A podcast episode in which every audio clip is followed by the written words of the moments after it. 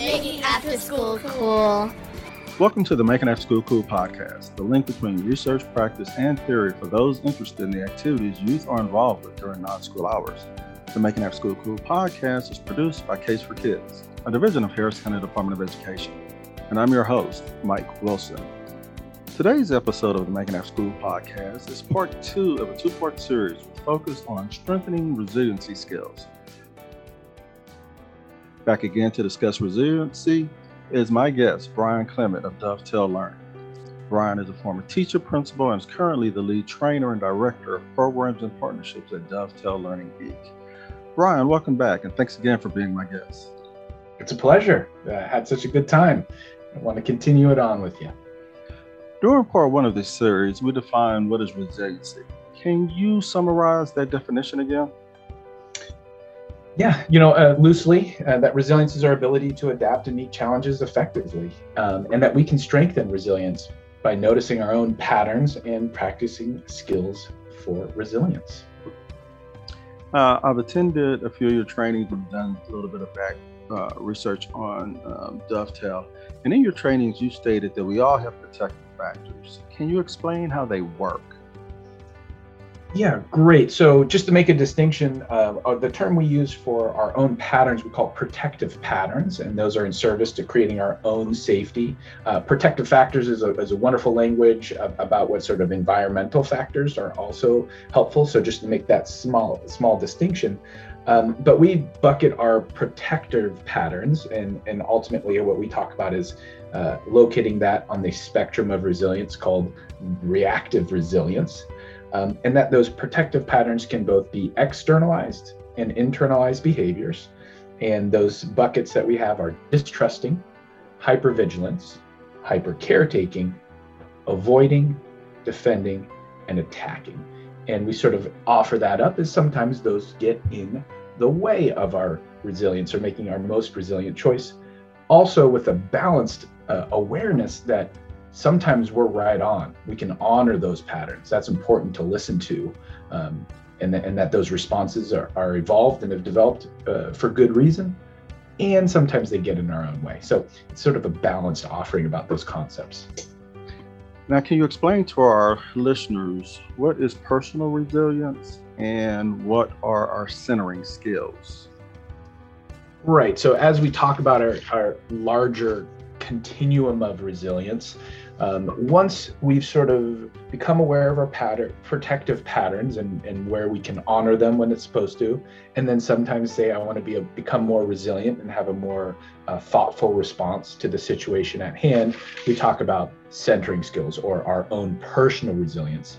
And for us, being centered uh, as personal resilience, which is our own inner strength to adapt and strengthen oneself to meet challenges, um, it can create balance and well-being and a sense of safety. From there we can then foster connecting skills relationships which we call relational resilience. And when we have strong bonds between us uh, then we can work together as a group uh, safely and, and, leverage everyone's genius which we then ultimately call um, you know our, our collaborating skills now, you mentioned relation, uh, relational resilience, and uh, I've heard it's kind of described like a rubber band. Can mm-hmm. uh, you tell me how that, that works? Yeah, in service to this idea that uh, all, you know, there's a sliding scale of resilience just in our relationships. And I think we can all uh, think about our personal lives. There's people that who we can be our full self with, we can say anything, we know that person's not going to, um, pop off or take it personally. You know, friendships over long periods of times. Um, my wife and I have been married for 13 years, and it's dynamic. It stretches. It can come back together, um, but it's through the struggle, through our learnings with each other, that we actually are strengthening that resilient bond. Um, and so uh, we know, and, and our philosophy is that I, in any given moment, can make a choice individually that could strengthen our relational resilience. the difference though is I can't control you, right? right? I can't control your response, but all of our skills are actually skills that the individual can do in service to strengthening that relationship if they so choose. Um, so, you know, there's a whole run there on healthy boundaries and, and what that looks like. And if you want to, that, that's the, that's the choice that you have at hand. Yeah, I'm uh, actually a caregiver of my mom. Um, she's going mm-hmm. through some some health issues, and mm-hmm. she's, you know, ba- basically she's not the same as she was say five, ten years ago. And I have to remind myself of that. And there's times yeah. I catch myself being kind of short patient. Uh-huh. And so going in, whenever I notice, it's like, you know, take a deep breath. Um, mm-hmm. you, you know where we are. And I really want to tre- treasure the, this time that we have uh-huh. together. And mm-hmm. so, you know, I agree. It is like a rubber band. I have to. Mm-hmm. and I heard you even say within that couple things from our last podcast. One, you're using anticipatory resilience and you're using breathing mindfully to, to start from a centered place uh, so that you can be open to uh, your, your, mother and, and honoring and the choice uh, and the courage that it takes to, to want to make a meaning for the time you have with her meaningful. So I appreciate you kind of sharing that uh, real life story. And that's, that's what it's about is practical skills. Right. Right. Right. And, and that's what I love so much about the work that you're doing is it crosses over to uh, so many different factors of life. And I guess resiliency sort of does the same. And so, um, being aware of, uh, being aware and mindful of, of, all of those different things definitely helps us in our careers, our personal lives, how we relate to others, and so on. Um, speaking to relating to others, one of the skills is connecting skills. Uh, can you kind of tell us a little bit how that works? Well, you know, I think I tipped into it. And speaking of connection, too, um, you know, I heard in your open uh, about what we call the nexus of praxis. And I, I feel so connected to the Dovetail team. And I just want to shout out and, and just say my kudos to the whole team that's come together uh, because we use research and practice to inform this work. And uh, just feel so connected and, and, appreciate the support of our team that actually sort of lives with this work, of which is is our connecting skills, um, and that is in service to our relational resilience, which we talk about as the ability to adapt and respond to challenges in a relationship. Uh, strong relational resilience builds trust and safety by remaining connected and open-minded in difficult situations. Um, and so, a, as I mentioned. Um, you know, we want connection. Uh, and also, we have to be aware um, in our skills uh, of noticing others. So, our connecting skills are bucketed as uh, noticing others, heartfelt listening, empathizing, choosing kindness, speaking authentically. Those are things that I have agency in, in service to the relationship.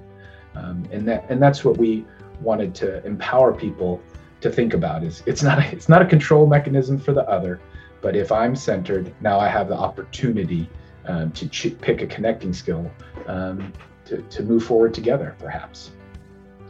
Um, and I know one of the things, and we mentioned a little bit on, uh, you know, the the cultural um, resiliency, um, mm-hmm. and that's also involves understanding ourselves. Mm-hmm. And since we work in groups and programs, uh, can you describe how resiliency works and how our collaborating skills exist within these groups? Right, and you're you're right there with you know first we got to take care of our own business, uh, you know, manage ourselves, and sometimes we're not open to collaboration. Um, that could be for a multitude of reasons. We could have gaps in our cultural worldviews, right? And that's that's where the rubber meets the road for us. Um, our our vision is a world of kind, connected human beings, and um, it's going to take all of us to sort of learn together collectively, move forward together with uh, healing the past uh, and uh, what we're all experiencing. And the idea is that we can slide between what is needed. So if we have and can um, take our agreements, and I'll just list our, our collaborating skills, we define group resilience, sorry, before that, is the ability to maintain vision purpose, and collective goals when meeting challenges. Strong group resilience empowers each person to express themselves safely and freely, maximizing everyone's contribution. And so, you know, group resilience takes work, and as a as a part of a group, uh, I have the ability uh, to use the skill of noticing group. Right, the group itself has a personality, has a feel. I can appreciate others. That's something I can do, um, and we can seek agreements, then honor those agreements, and obviously move into contributing intentionally. So there's a lot of discernment as we move up and down this awareness, right? Each of these skills we notice self, other, and group. So it's a, a self to other model. Um, and then we've noticed that a lot of times as we maintain and try to work together, um, these are things that I can do in any given moment to serve and maintain that mission and group. Sometimes there's breakdowns. We need to attend to relationship resilience. We need to tend to our own resilience. Some people are getting triggered because of their protective patterns, right? That's where sort of the art, the artistry of applying skills uh, as needed sort of comes in. But we, we again offered up as individual contributions in service to a group. Now, I know we touched a little bit about like the different, the five different types of resiliency skills, but we sort of didn't put it in any particular order. Um, can you just summarize a little bit um, five resiliency skills and how do they help us uh, strengthen our relationships with groups, programs, and our communities? Yeah, so if we think about resilience as a continuum, um, and know that we want to serve uh, uh, that there's an arc here of potential. Um, our reactive resilience, we need to honor first and foremost, creates our safety, right? And so we have to be able to choose to move out of that in service to our personal resilience. From the personal resilience, we can build healthy relational resilience with others. And the strength of those bonds serves the group resilience. And ultimately, the empowerment message is that we have an opportunity to create the cultures that we all live in right collectively. And so um, you know time the time is up right? There's a lot of conversations that actually can trigger people activate people's cultural patterns but it's through that self-awareness and the skill building that we can create the bonds that can then heal what's needed so we can move forward together. Um, and it's lofty but it starts with each of us and that's where our emphasis is is that resilience is the cornerstone and these skills are the cornerstone to address the problems as they emerge um, and that's through our interpersonal and personal relationships um, that we can serve you know the greater good and ultimately our our vision of a, a world kind connected human beings um, Brian, uh, thank you so much again for uh, being here. Do you have any final comments before I let you go? Um, just just a thank you to the team um, and an invitation.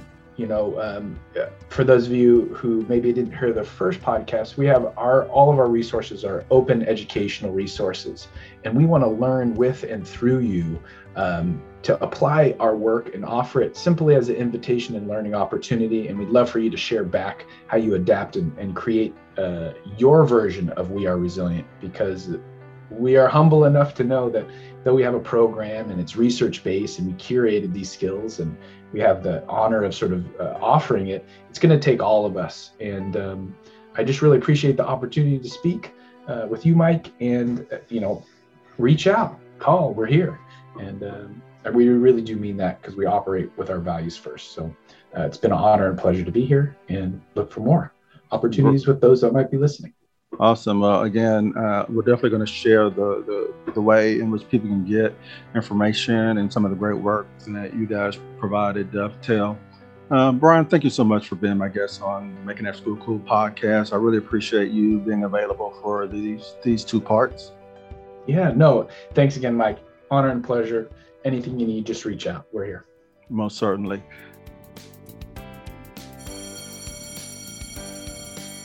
Making after school cool. As always, I want to thank our listeners for joining us for part two of our two part series where our topic focused on strengthening resiliency skills. Please join us as we continue to explore issues relevant to the out of school time field.